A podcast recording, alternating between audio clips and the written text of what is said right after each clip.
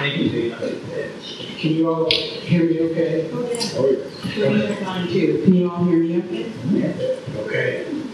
Uh, Thanks for coming. Uh, Our presentation is called Objectifying UVA, and then there's a long subtitle that I forget. But something of that. Seeing it through the lens of. Seeing it through the lens of current events. Thank you very much. Do. You are shaming me already. Always like to embarrass the lecturer. Yes. Uh, so what we're going to talk about is uh, this book that I wrote called Mr. Jefferson's Telescope, which was written on the occasion of the bicentennial of UVA, and then was turned into an amazing exhibition by Molly and her colleagues at Special Collections that you all can go see for free in the Special Collections building while you're here this weekend. So we're going to talk a little bit about those two things and some of the conversations that have come up out of this interesting collaboration. And then we're going to have time for questions at the end.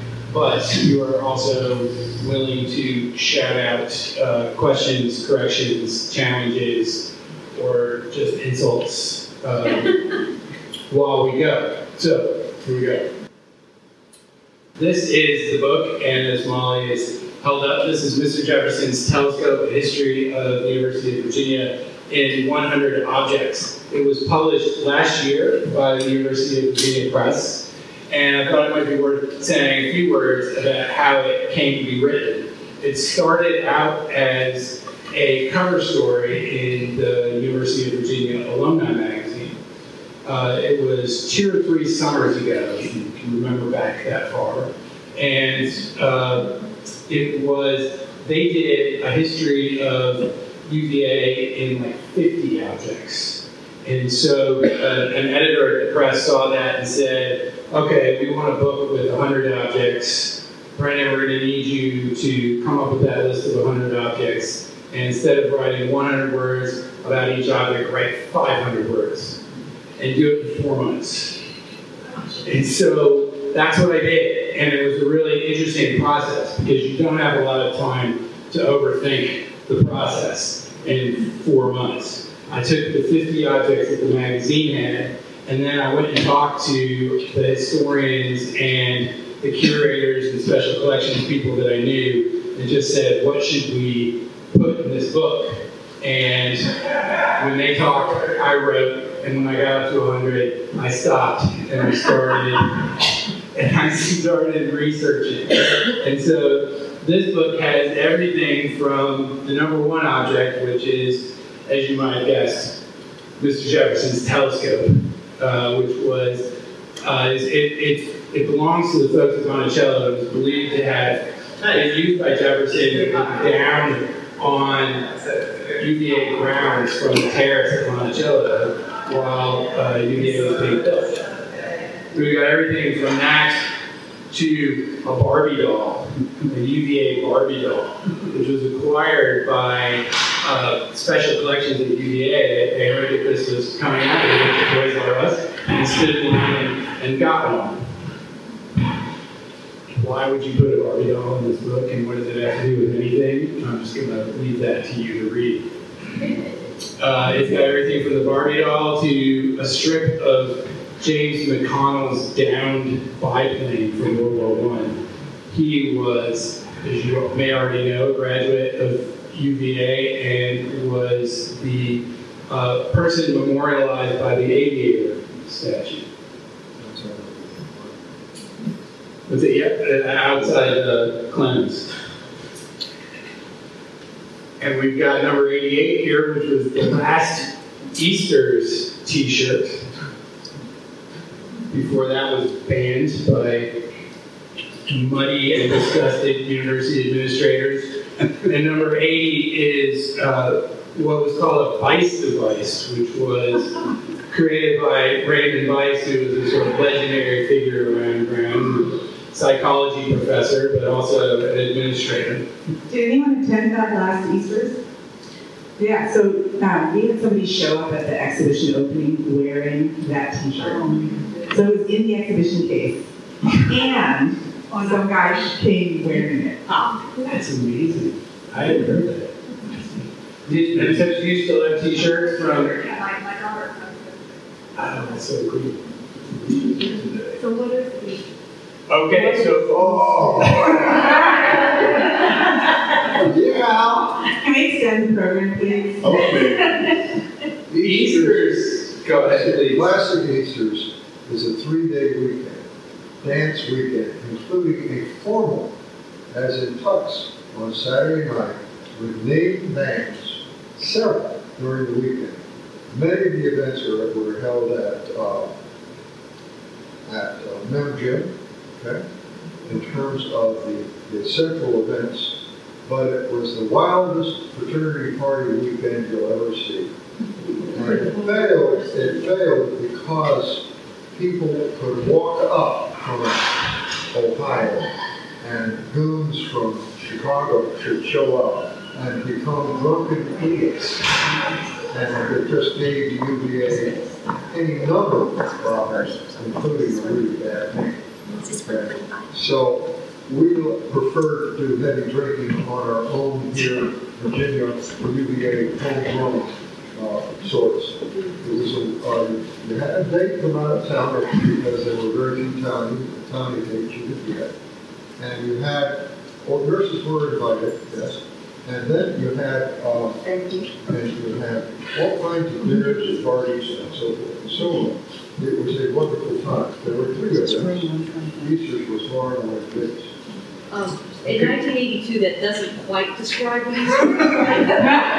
It, it did sort of morph devolved, into, in- just yeah, like evolved, it, it transformed in a bad way, uh, to something that was maybe just like a giant muddy mess in In Mad Bowl. Lambeth Field, yeah, Yeah. Lambeth, Lambeth Field is where we had all Uh, of the events. Yeah, and there'd be so much mud going back to the dorm that they would clog up the pipes. Uh, anyway, Easter. So, so from Jefferson's telescope to a Barbie doll to the the plane to the Easter's T-shirt Bice device, and we also did try to include uh, portions of UVA's history that are not as fun to remember, that are sometimes difficult for us to talk about and confront. In this case, uh, this is a picture of an enslaved woman named Sally Cottrell Cole, who was born at Monticello and uh, was enslaved at the University of Virginia. So this gives you a sense of what's in the book, and I'm going to pass it over to Molly to talk about what's in the exhibition. So I decided to make this into an exhibition when I ran into Brendan at a Christmas party, and he told me this book was being written, and I, I said, how many of the items are from special collections? And he said, I don't know, about, about three quarters. And uh, so it was an immediate decision. I thought, this is going to be so much fun. And it was a really interesting experience transforming a book into an exhibition. Um, the book is in linear order chronologically, so the numbers represent the, the, the historical uh, spread of, of the objects, which go, which go all the way up to the present. And we couldn't do that in the gallery because um, the objects are all different sizes, they have different environmental needs. We learned a lot working on this exhibition about um, the environmental needs of non-book and paper objects, which are not what we specialize in in special collections. We specialize in books and papers.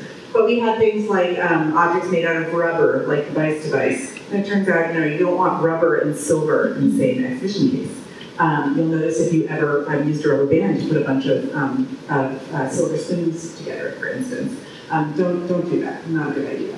So um, it was a really fantastic, exciting learning experience for us, transforming this book into an exhibition. Um, among other things, um, we decided we weren't going to stop with the gallery. A lot of the objects in the book are not actual objects, but buildings or things like the gardens behind the pavilions. So um, large things that at first we thought, oh, we'll put photographs in, but well, that's not very fun. Why not send people to go see the Homer statue or to see the minor bust at the law school? So there are actually uh, 21 objects at 16 satellite sites. Um, come on in. if you, if you're, if you want to come. Oh, you don't have to, but I mean, you're very welcome. We didn't want to interrupt. No, we're not. So there are 16 satellite sites. So as you're walking around grounds this weekend, and we have a bunch of brochures you can take with you. There's a map, and you can sort of find all the items. It's really, really fun for us in special collections. We've never done anything this ambitious before, so it's a pretty exciting experience.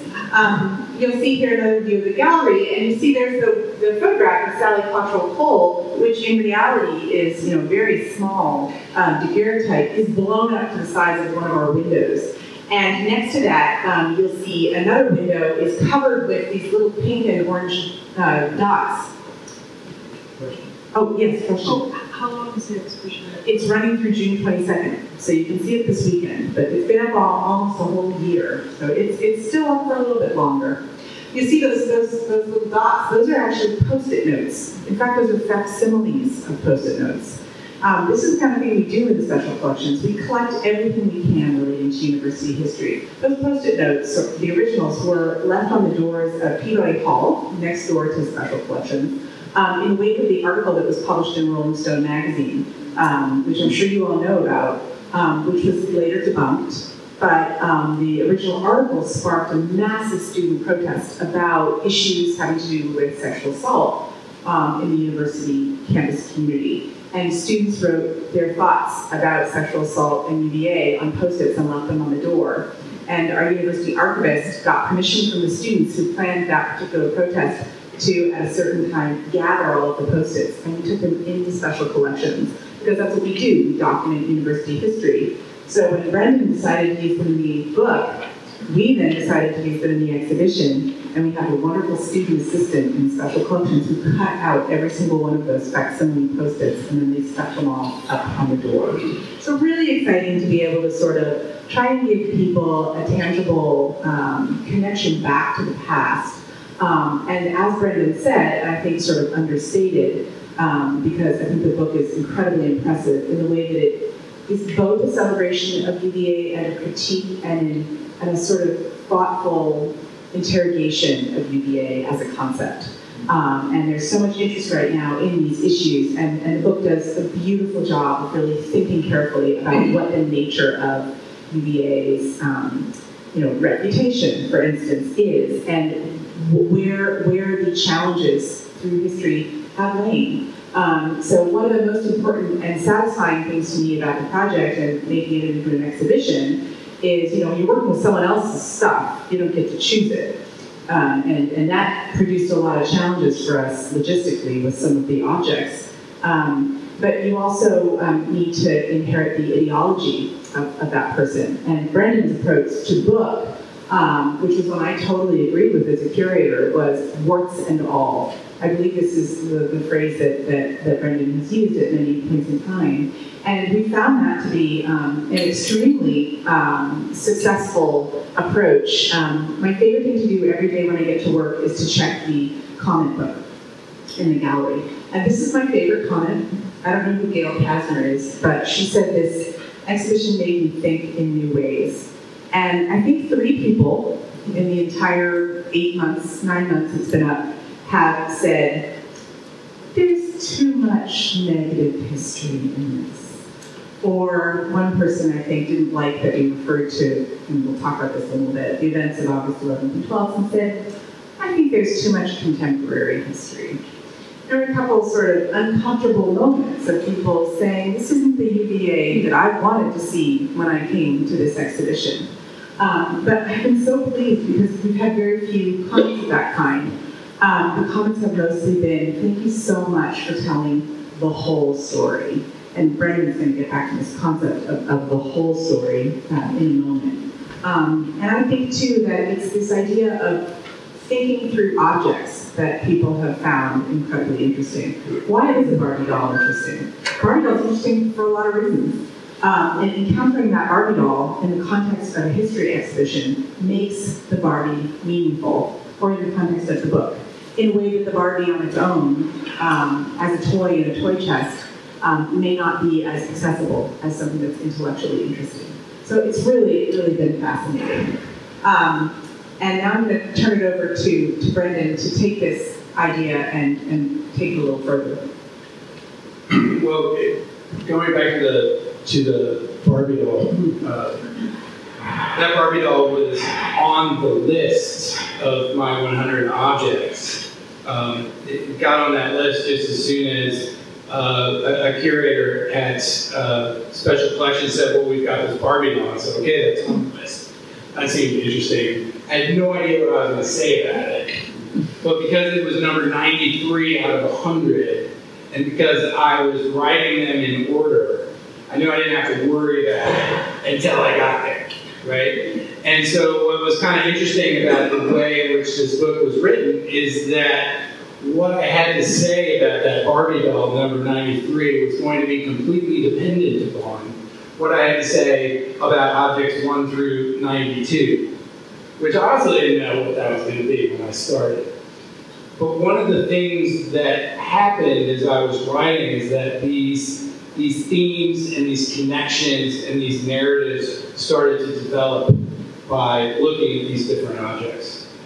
And, and one of those themes was uh, this idea of, of, of what the University of Virginia was supposed to be from the beginning.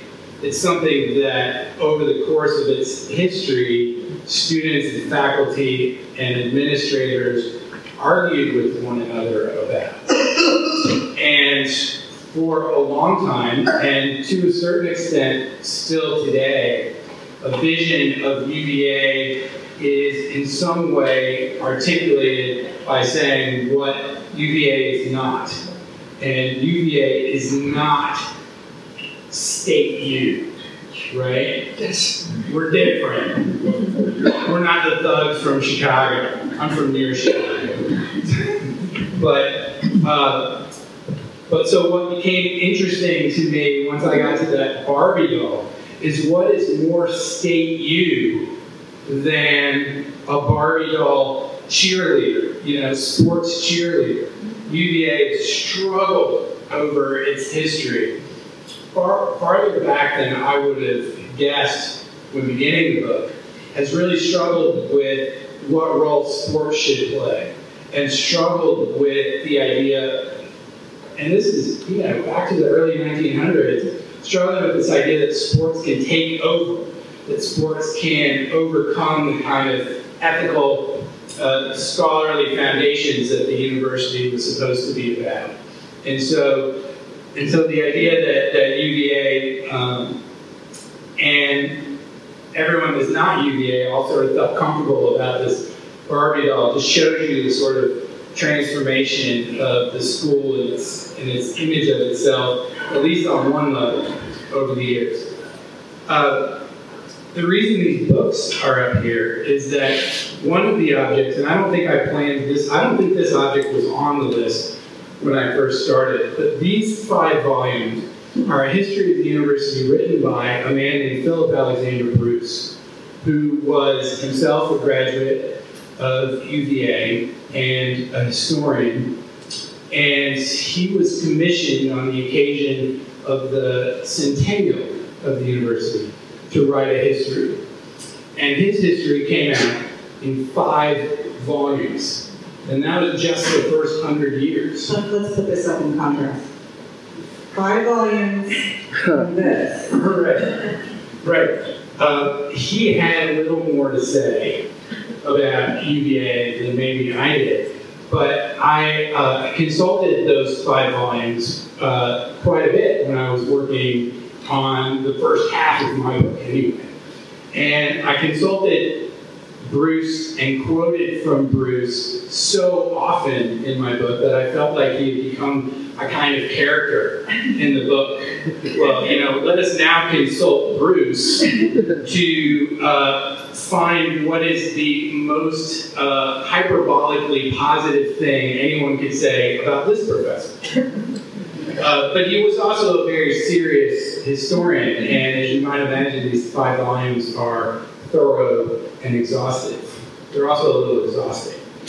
but uh, one of the things that struck me about this is that Bruce really had a very firm idea about what the University of Virginia meant, what it stood for, what its relationship to its founder was, and where it ought to go in the future.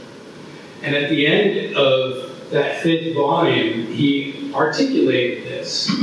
Um, he, he talked about uh, Jefferson's unerring vision.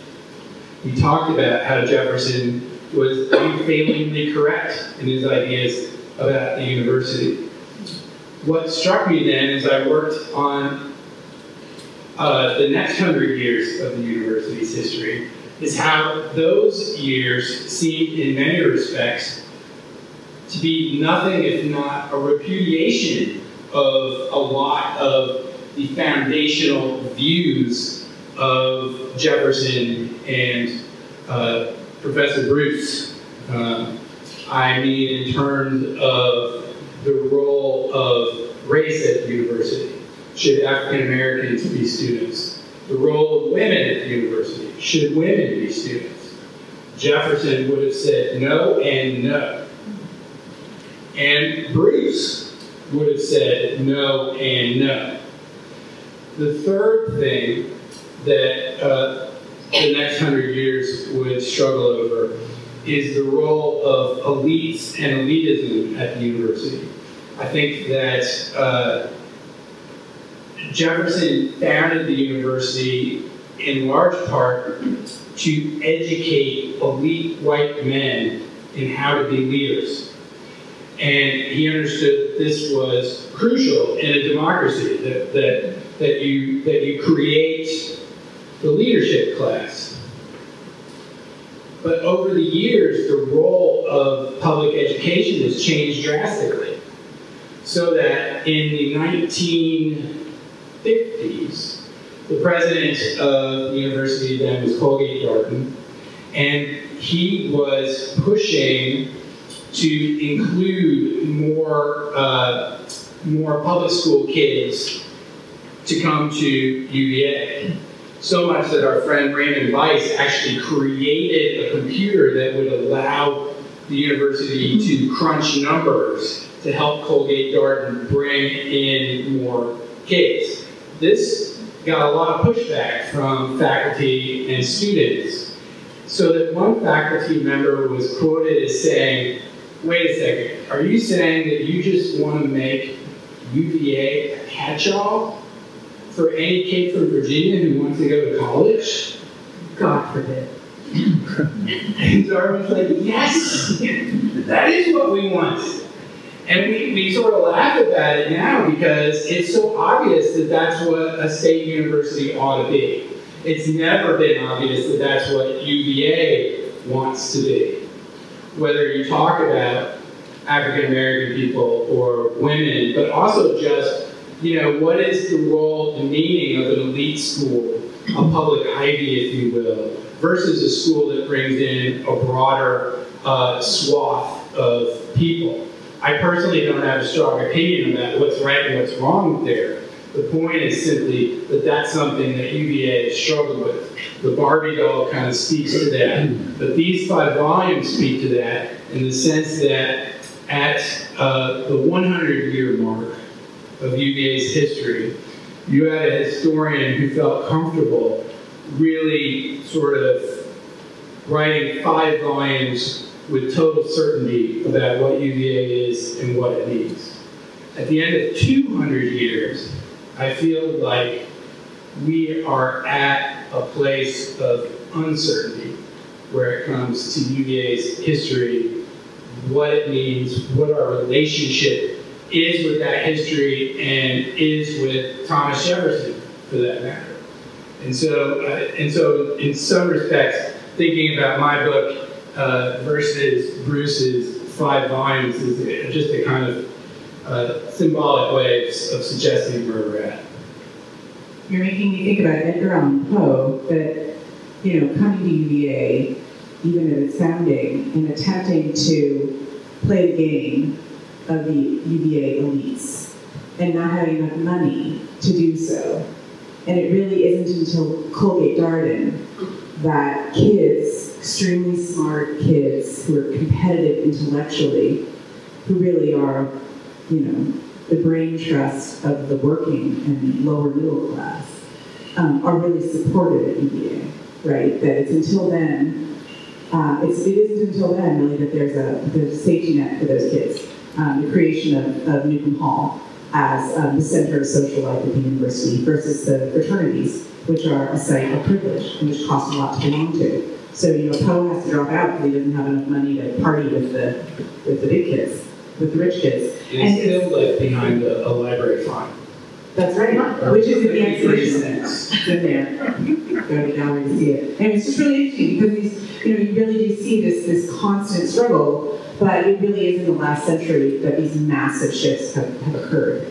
And yeah, I, I think that the point Brendan makes about his book versus this book is, is really a great one. Um, this is a narrative told with confidence and clarity in one voice. Um, this is a, a, a compilation of objects that are sort of speaking what is obviously just one version of the history.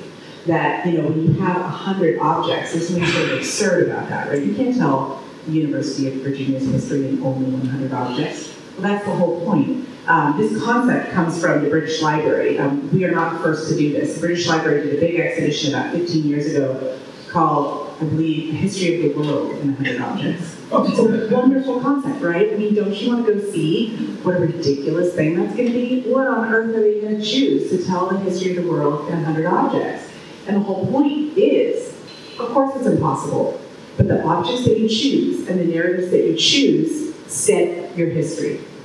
And even, even the order that you put And the order you, yes. I would say, I feel like I could, you know, throw this all on the floor and rearrange it, put them in a different order, and then different connections emerge from one object to another, and That's different narratives emerge. It- yeah. Exactly. So it, it's really just fascinating. And, and so starting that sort of issue, that reality is sort of what, how do you choose what objects tell your story and which history you tell? Um, I want to tell you a story about one of the objects in the exhibition and how that object was utterly transformed the weekend before the exhibition was meant to open. So one of the objects that we have here in special collections is a Klan cross. And uh, this was chosen for the book um, by Brendan for good reason. Uh, it's a pretty compelling object. It was owned by a woman named Sarah Patton Boyle. Some of you may have heard of her. She was a, a Charlottesville resident who was a faculty wife. She was married to a professor of drama. And in the mid 1950s, during you know this incredible uh, moment of integration, of the fight against integration of the Charlottesville schools, the fight against and for integration in Charlottesville at UVA, she became a civil rights activist, um, and a really interesting one. Um, she wrote a great memoir about this. And at one point, um, during one of the various uh, struggles that went on in Charlottesville, this cross was burned in her front yard um, as a threat. And she kept it. She took it um, from her front yard and hung it on her living room wall as a symbol and uh, a remembrance of what had happened to her and, and what, what the civil rights movement all about. And she donated the cross to the library when she donated her archive to the library.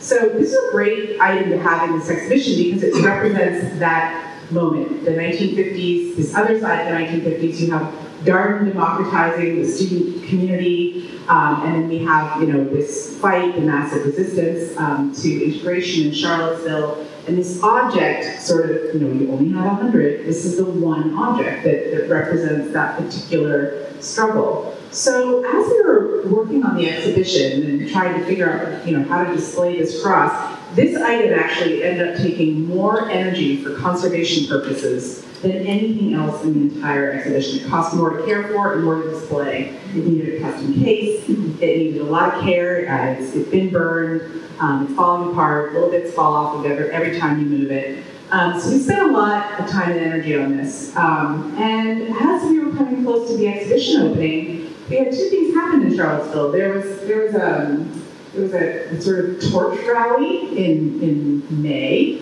of uh, 2017. And then in July, there was a Klan gathering. And we started getting a little bit anxious. We thought, well, you know, we were going to put this Klan cross in our gallery. What's going to happen? So I met with Brendan and the dean of libraries. We had a new head of special collections coming in. She hadn't even started her job yet. She talked with us. We all sort of had to discuss what to do because we were getting a little bit anxious about putting this very, very um, distressing and disturbing uh, object on display, especially in the era of social media, when you don't know what's going to happen to that object if you put it on display. So we met, we talked about it, we decided, you know what, we don't want to compromise ourselves, we're going to put it on display. Um, it's important, we don't want to hide this history, um, and, um, but we'll, but we'll be cautious about how we display it. So we decided to have a, a warning outside the gallery so that people wouldn't be traumatized um, by encountering this object. I can imagine that if you've experienced having a cross burned in your front yard, let's say an elderly resident of Charlottesville came in, in the exhibition and had that happen, an African American resident, uh, and encountered this, that, that might be pretty, pretty traumatic. So we want to make sure to warn people. And we put a big sign, I wrote this big label about why it's on display, why it's in the collection. And we had it on a black background, so it'd be hard to photograph. We didn't want it to go viral on some Nazi, you know, whatever. And the exhibition was supposed to open on August 14th. so August 12th, I'm at a conference in California, messaging with all of my, you know, colleagues and my boss saying, we, we can't open the exhibition with the cross in it. And on that day, I was worried about that telescope, which we borrowed from Monticello, and other precious things that were shared in gallery with this. I was imagining people throwing things, mm-hmm. Breaking cases. This was a violent day, and um, over the weeks that followed, you know, the, the potential for violence did not seem like an issue. But it's important to remember what it's like in that moment of crisis when something like what happened here in Charlottesville happens. Total crisis.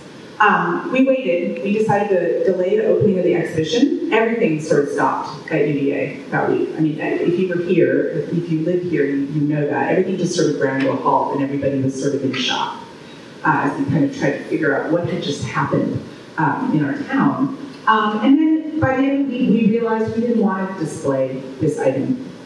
The community had been appallingly traumatized and violated. There had been a death, a murder. Um, we didn't want to put this object of hate on display.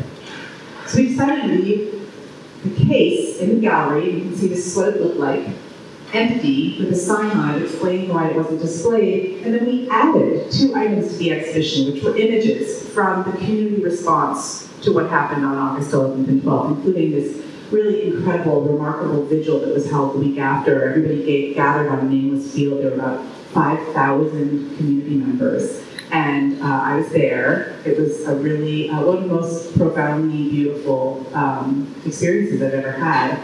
And we marched the same path that they had marched across grounds um, with candles and then sang, um, We Shall Overcome, and the good old song um, in front of the rotunda. Uh, it was a profoundly moving, unifying event. So we decided we put protest in the gallery around this case and make a statement. That's not usually what, what I like to do as a curator. I want to be objective and separate myself, but this was not a time for objectivity. Um, and so this is what we did with the gallery. Um, it really was an amazing experience to be opening an exhibition on the history of UVA right after these events occurred. Because of course, immediately August 11th and 12th changed how the whole world understands Charlottesville and UVA.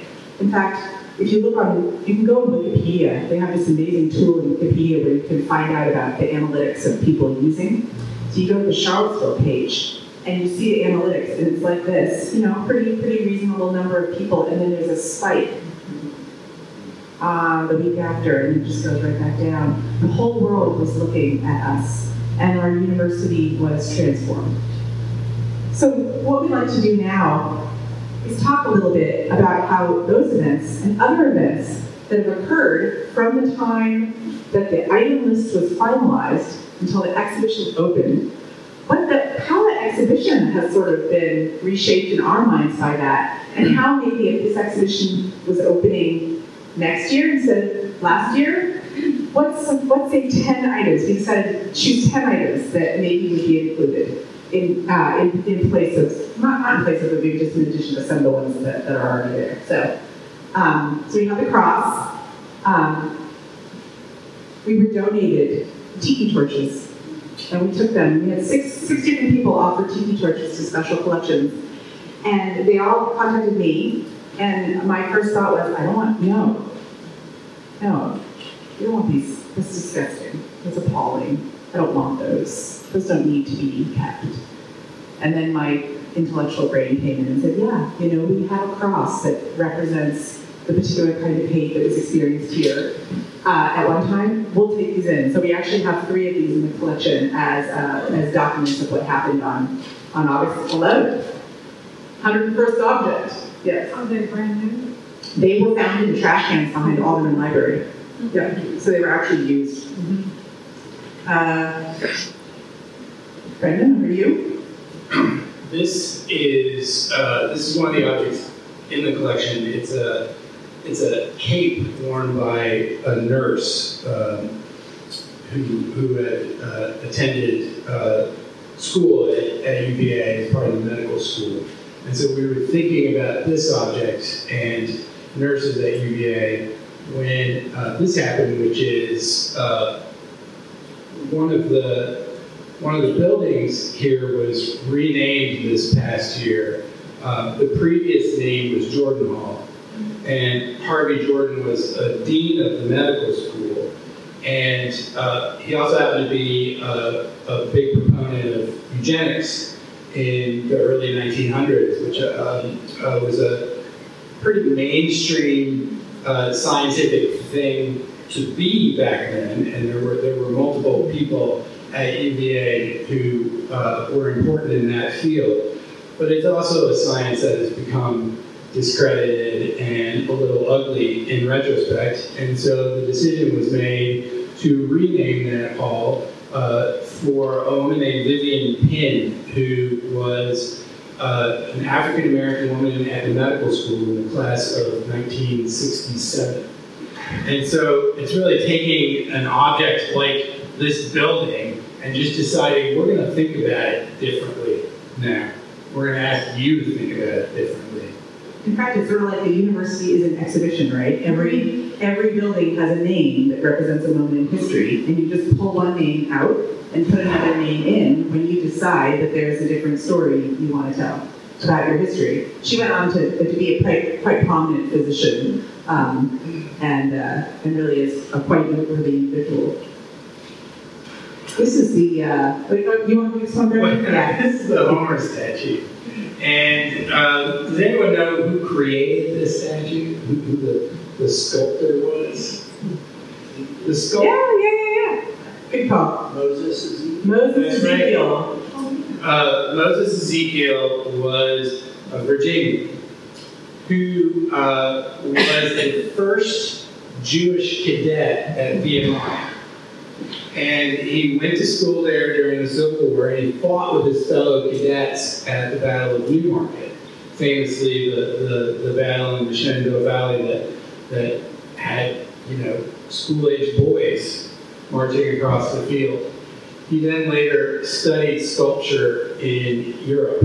Um, and he did that, and then he also did the uh, Jefferson statue on the north side of the rotunda, a statue in which Jefferson is holding up uh, uh, a tablet or something that has uh, lots of different names for God on it from different religions and different cultures because uh, Moses Ezekiel was very tuned in to the religious freedom aspect of Jefferson's thinking. Uh, for obvious reasons, he did not always have an easy go as a Jew in Europe.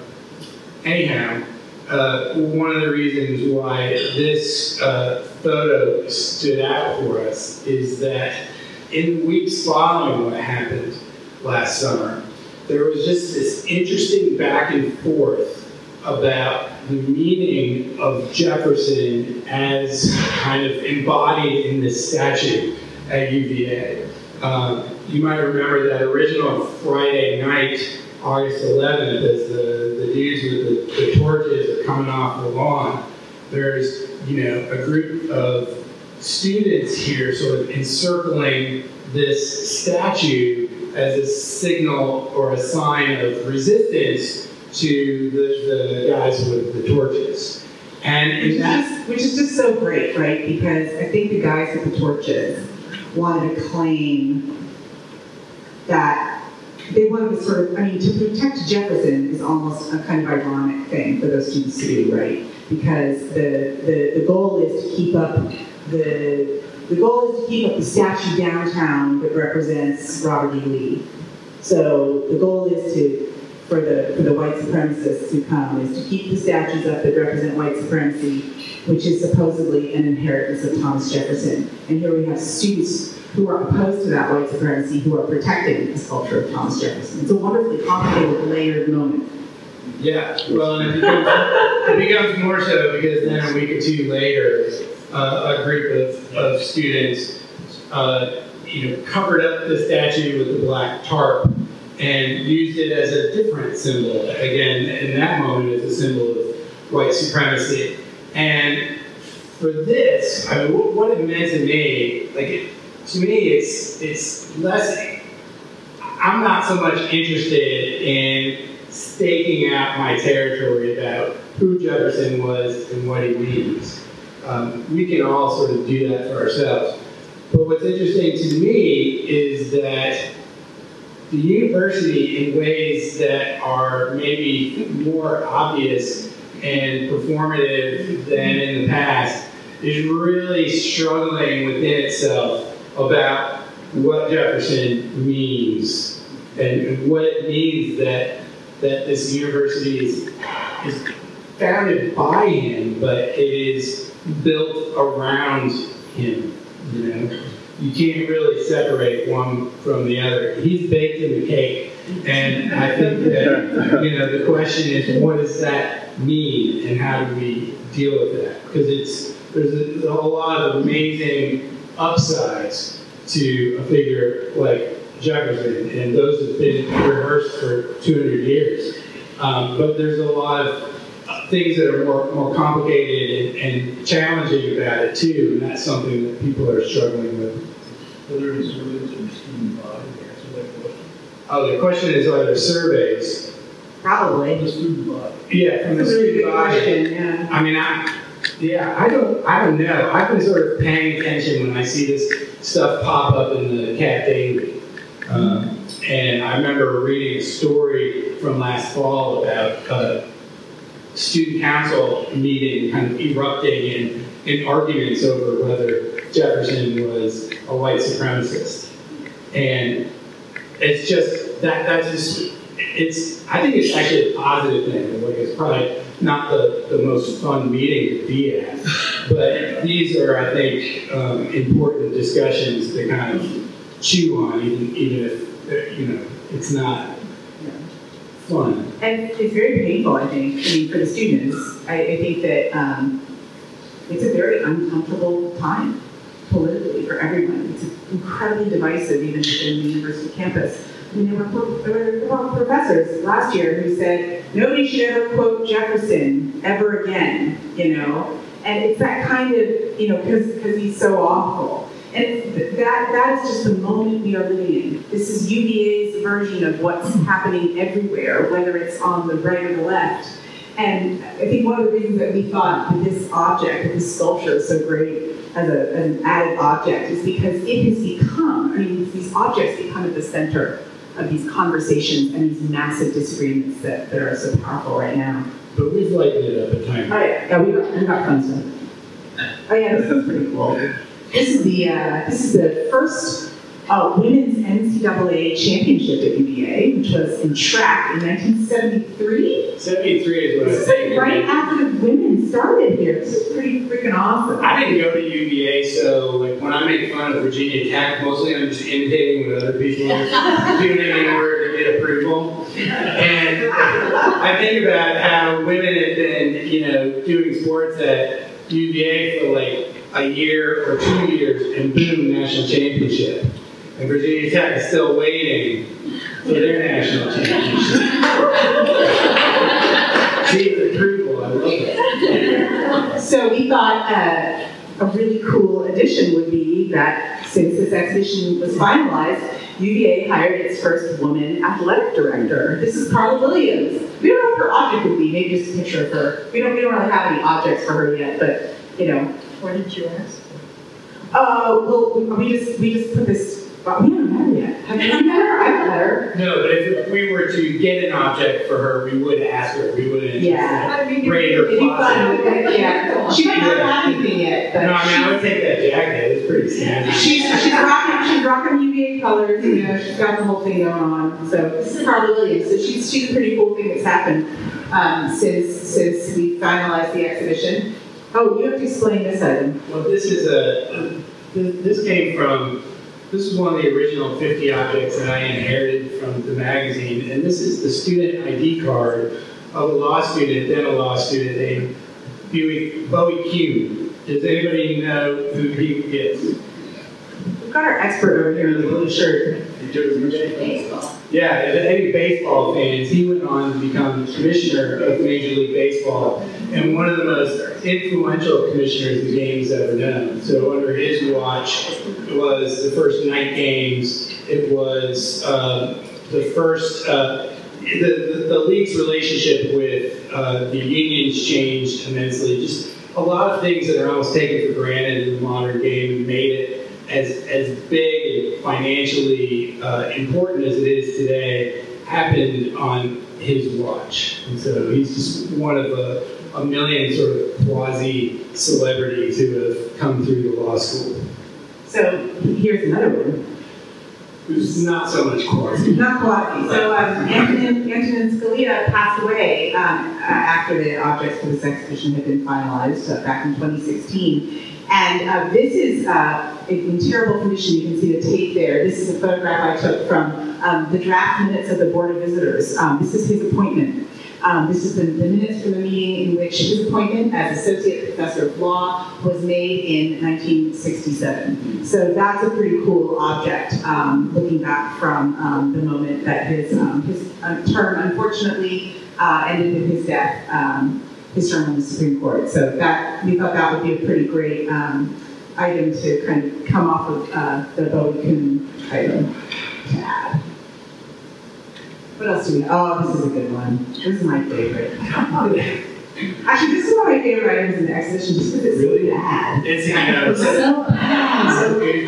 And he's really quite good looking. We have a photograph of him. We should have put it. We should have put it in next to this because the poor guy, like, he can't defend himself. No, so this was uh, this is an object that's in the exhibition, and it is a student doodle or sketch of his professor, whom he identifies here as our German professor.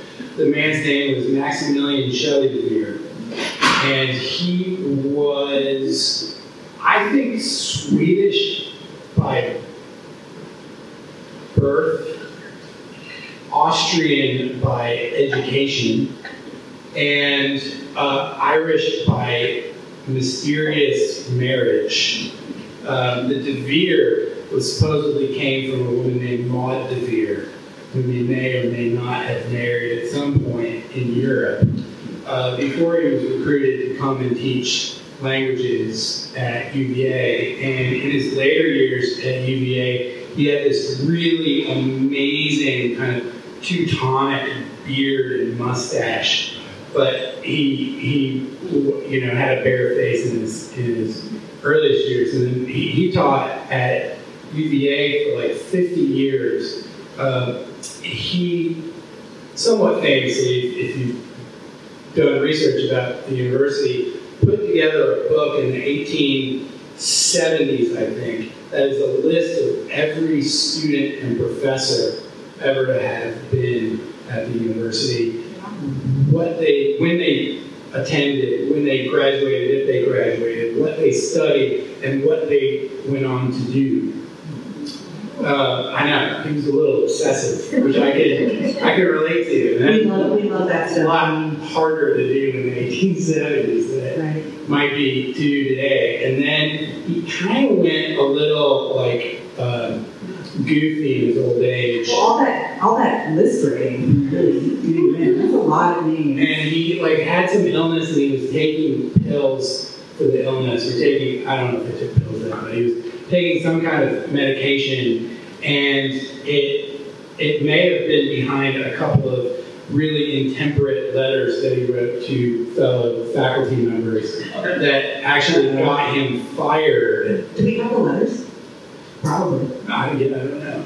But it got I'm him I'm fired supposed to know that, actually. even after 50 years at the university. So he's, this is sort of an interesting, interesting dude. and I've- But but the reason that we, the reason that this is up here is because it's, because it's a caricature of him by a student.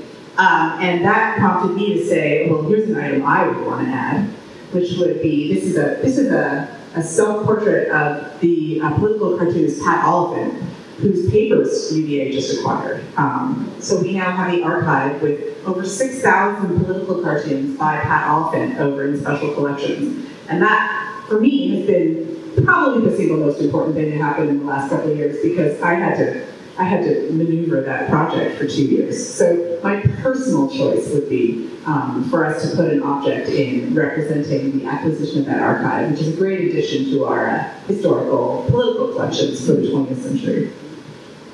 Much better than that student knows what he's doing. Oh, this is a great one. This is an object also in the exhibition that is a piece of tin that came from the rotunda and was burned in the fire in 1895. It's a roof tile, right? Yeah, and, and multiple artists did this, I believe.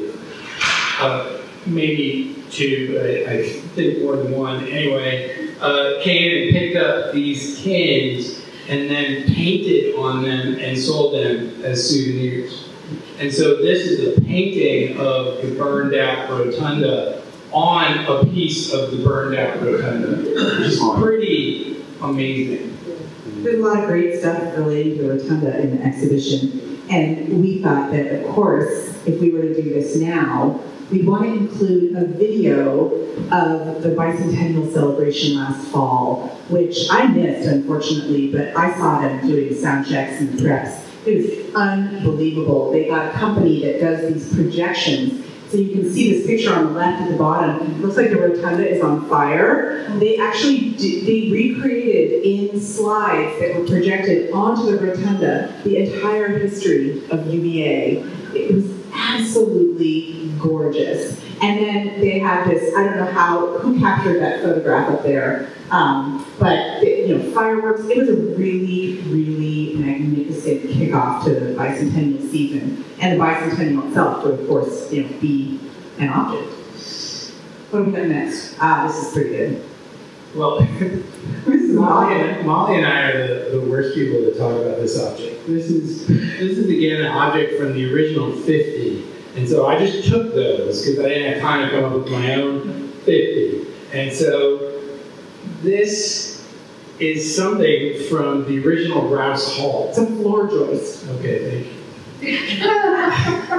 We didn't, we didn't, we don't think it's very interesting. And then this really, we, we did a program last year with this, with this really cool guy from School of Architecture who was just, he was, he was just design thinking. And he just went on this thing about wood and foundations of buildings and the underside of the university. And we were both just kind of blown away. He, he, he had all sorts of great things to say about this, but both Brendan and I find ourselves being like, what do you do with a piece of wood from a floor? I was looking at this and I was like, well, I'm not going to say anything about this because I don't literally even understand what it is.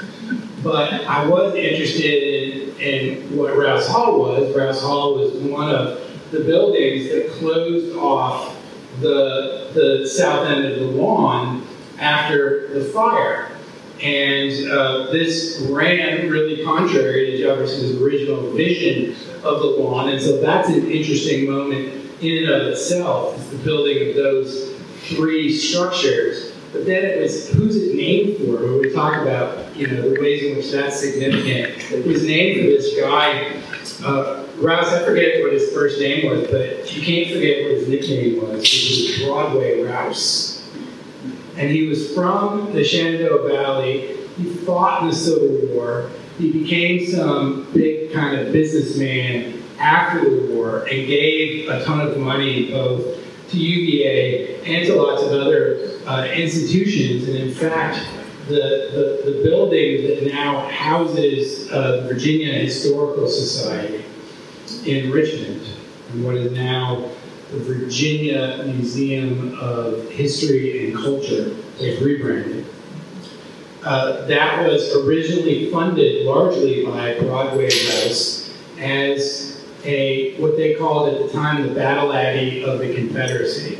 It was a single monument to the Confederacy that that uh, was meant to represent uh, the sacrifice of, of soldiers and civilians throughout that time. So anyway, he was an interesting dude.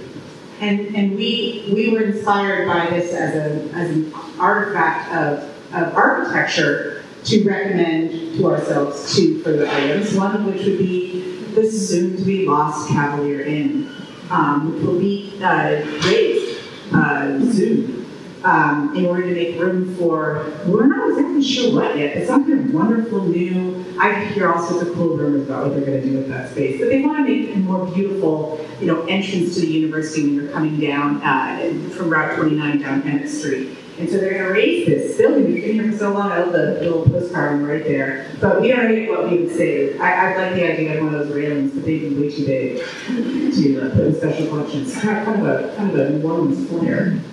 And we, and then that inspired this item, and it also inspired, we thought, of course, this is one of the concept drawings for the new, uh, the new memorial to enslaved laborers um, that's going to go in. So those would be two huge architectural decisions that have been made um, by the university since this, since this exhibition uh, was finalized. So I, I believe they're going to start construction on, on this probably around the same time that they start tearing down Cavalier Inn. Uh, this is going to be, if you look behind it, you can see um, you can see the rotunda and you can see uh, Brooks Hall.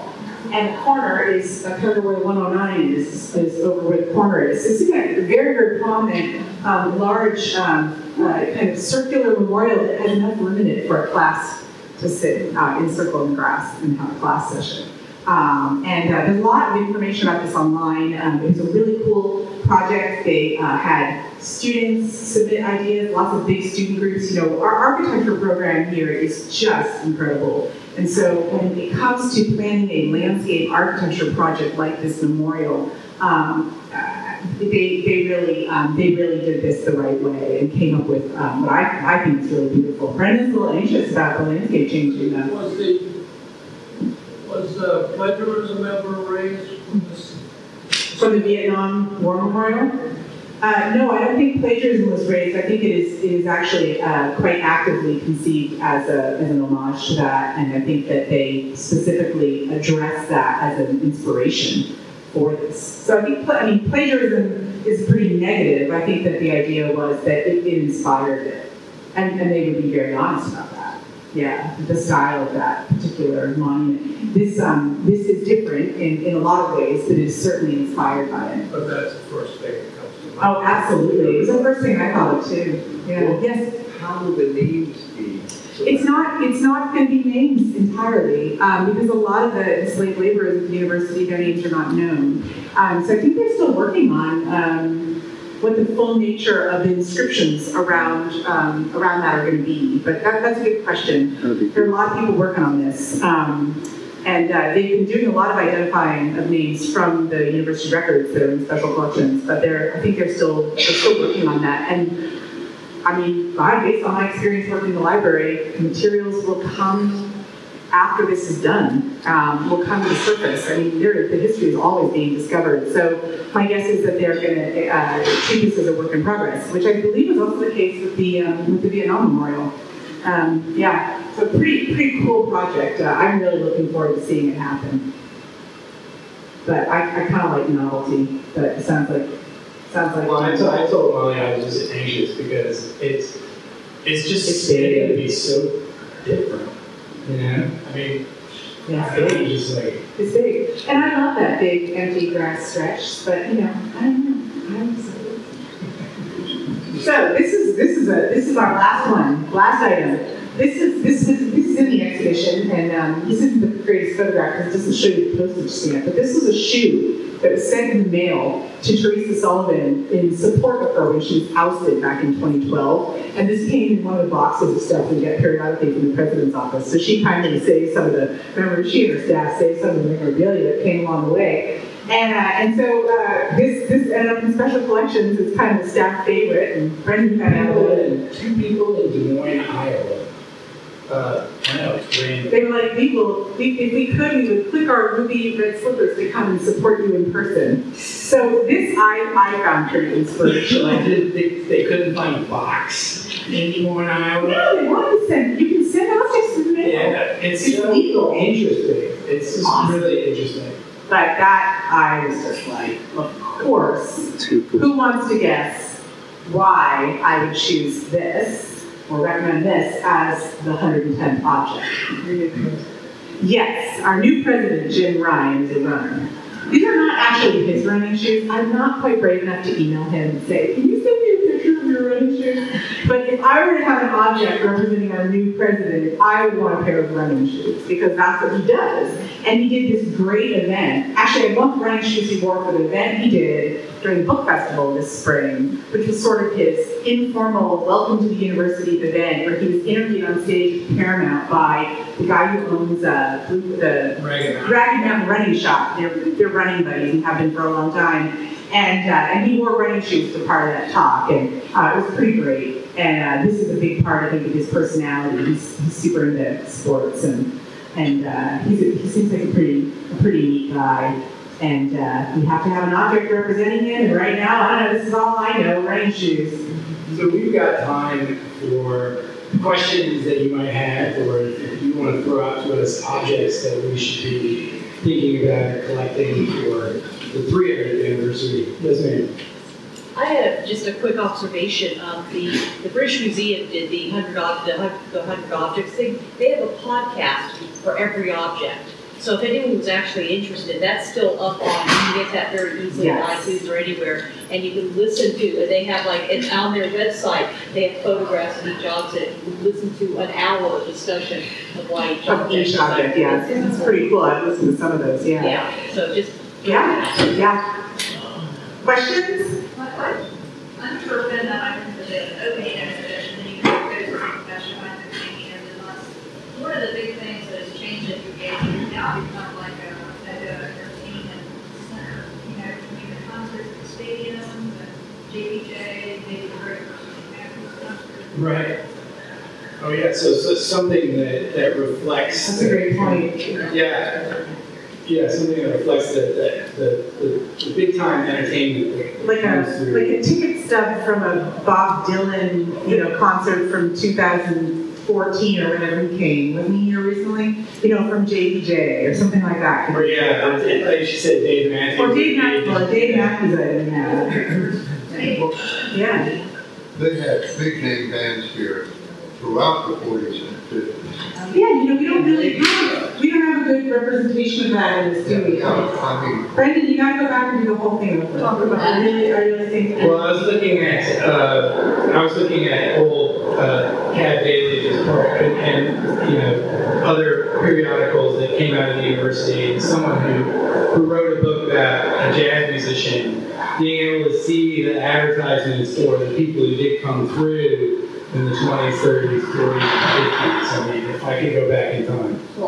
You know, speaking, Yeah. speaking of your book, Brendan, just so you guys know, Brendan, you know, wrote this amazing book on Bix Beiderbecke. But also, his book, Mr. Jefferson's Telescope, is available at the UVA bookstore for your purchase. For only twenty-five dollars, right? Yeah. Something like that. It's not an expensive book. And just come with your. He, he's not very good at promoting himself, and he didn't say that at the beginning. Yes. Thank you. When you were talking about books earlier, I thought, and books and visions, I thought of this question. Where do you think the Virginius Dabney history that came out in the seventies fits into your scheme since it came out during the change? Yeah, yeah, yeah. Virginia, so in the way that uh, Philip Alexander Bruce is sort of a character in a way in the first half of the book, Virginius Dabney is a kind of character in the second half of the book because who do you consult among uh, published historians about the first women to come to UVA? you consult Virginius Dabney, who's this very sort of skinny, proper, 60s conservative Virginia dude who, who was himself a UVA graduate. He was born at UVA. His great grandfather was the professor who was murdered on grounds in 1840. Um, and uh, I mean, he's he's connected to everybody, right? But And he's also like, I don't know, I have so much ambivalence about him. he's so grouchy He's about so change. awful. He, there's a woman, I'm forgetting her name, who was a really big deal on, on grounds. Um, she was the dean of, she was like the assistant to the dean of students, and she basically ran everything. And, and she's like, you know, very serious uh, academic um, administrator, and he's describing her in his book. I was doing another project on, on kind of women at the university, and he's describing her, and he says, blah blah blah. She did this, she did that. The students all went to her for everything, and everybody depended on her great knowledge. And she really didn't have any sex appeal. In the middle of this like description of this you know, totally professional woman's career, he feels the need to say that she just didn't have any sex appeal, and it's it's so it can be. Um, a little jarring to read a book from your own lifetime that's just so retrograde like I don't mind that with Bruce so much. It's like, oh, it was a hundred years ago. You gotta, you know, you gotta let it go. But when it's from the seventies, I do find myself being a little, a little bit more. well, I put me a bit of a bad mood. I think Virginius Dabney was very ambivalent about women coming to the university. Oh yeah. And especially in 1970, the thing that, I, I mean, he, he was very sort of grouchy about change, and I am too. And I, so I can sort of, I can identify in a certain way, and sort of, you know, you read, you read him, and his personality really comes through in a way. And, and I, I found that even though I teased him a little bit in the book, um, I, I identified with him. One of the things that he kept harping on uh, after women came was that he just didn't think they dressed well. And it was just like he was obsessed. Wait, this is the early seventies. Nobody dressed well. all these dirty hippie girls, you know, he didn't put it like that, but that's kind of what he meant. And it was, I just, I, I, I found it to be really funny in a kind of exasperating way. But at the same time, we are really, uh, I, I personally am really grateful Yeah. that he, that, that he wrote the book he wrote. I mean, there, there's uh, the history in it isn't, isn't bad. Oh, I mean, it's not- about Darden is amazing. Like that's, I mean, to get that, to get, to capture just how revolutionary Darden was as an administrator, you have to read Virginia, or you have to read Dabney to, to get that. He does such a good job of, of capturing that moment and the influence that Darden had, doesn't he? Yeah. Yeah. Other questions? Yes, sir. Bicentennial, 200 objects, does the university ask you on that? Well, the, the, for the bicentennial, they wanted 100 objects. Thank goodness they didn't want 200 objects. We're in the middle of it. Well, Successful book. So, so you want another 100 by, by January. Well, ten's more. I actually said to my exhibitions coordinator, I said, you know what we could do? I said, in, in 2025, at the other end of this, we could do the second 100 objects. And she gave me the stink eye because she had just you know, prepared all this stuff. But I can, I can see it. I can see it coming. I don't know. Who knows? Who knows what will? Thank you. A bigger question for, for, for me. When we do these uh, retrospective look backs and say that was a bad thing, let's eradicate that from our memory. When we change the name of a professor because, you know, in the. For the building and- the yeah. Because he was into eugenics when that was good science at that time. Right.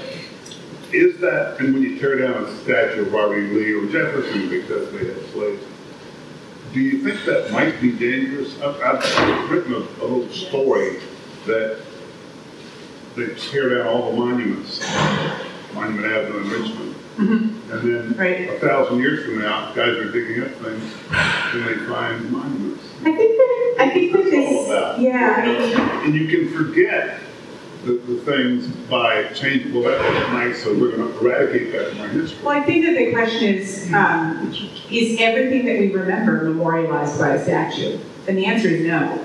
very, very small number of things that happen in history have statues.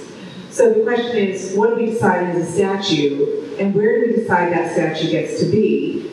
Make that decision, what are we saying? And I think that, I mean, to me, that's where the core of the debate over the Robert E. Lee statue is, is no one's gonna forget who Robert E. Lee is. That statue is not the only thing that keeps Robert E. Lee in memory. He's in, my God, there's a lot of Robert E. Lee everywhere, right? In our archives and special collections. Um, in the history books, there are going to be portraits. There are going to be um, on private property. There are going to be tons and tons of, of, of statues and things like this. My question is: Is it are we at more risk of forgetting a thousand years from now Robert E. Lee because that statue is torn down, or what happens when an African American mother from Charlottesville takes her seven-year-old daughter to the library next door for some books, and they're leaving the library, and they walk past that, and the mother has to try and explain to her child why the city pays to maintain a sculpture with their taxes on the side of a war that wanted to keep their ancestors enslaved. And to me, the experience of that mother and that child, who I'm imagining, is more important right now than the question of whether or not that means some kind of crisis in, in cultural memory is going to happen down the road. I feel like the damage that that does to the community fabric of people who are because on that pu- pu- public property. To me, that's my personal opinion. That's more important because it's a it is a it is a an ongoing problem um, of having public property um, stand to represent the Confederacy um, in a town with descendants of slaves um, walking through that park. Um, that's that's just me personally. So I don't think we're at risk of forgetting this stuff. Well, I just want to say, as a historian, there's a couple of things that we can easily conflate that I think are, are separate. One is history and how we do history, which is a kind of enterprise where you take sources that are out there and you construct what you know to be accurate narratives out of those sources. And histories can have all sorts of meanings and narratives and arguments, but they're always out of sources and are meant to be factual and accurate. It's really different from the idea of memory. Memory, history belongs to historians. It's what historians do. It's what they're trained to do. Memory belongs to communities. And memory is what the community decides it wants to take from history or ignore and decide what it means to that community. So it seems to me that you've got historians writing books about Robert E. Lee and about slavery and making arguments about what it means. And then you have communities deciding what's important to us right now. And so as a community, we can argue about property lease statutes. And we can argue about what they ought to mean and how the community ought to remember them. And we can use history as a tool in those arguments. But however that argument comes out, in terms of memory, it doesn't change history. History is still being done as it was done before and as it will continue to do. And so memory changes over time, but it doesn't eradicate anything out of history. It just may change the way communities think about themselves. And this is just one of the many ways that we change our landscape. You know, I'm, I'm painting my house right now. It's a 1928 Charlottesville Arts and Crafts home, and the historically accurate colors would be uh, Kelly green on the front door, and, and shingles, and white on the windows. And I'm going full on California arts and crafts, and I'm erasing that. Um, and we're doing it all the time. Cavalier is yet another example. So there are all these objects of memory, of which statues, I think, are only, only small number. I think we're, we're out of time, so we better, if you want to come ask more questions afterwards, please come up. And we have um, brochures and keychains and posters for the exhibition. Uh, please take them. Thank you so much.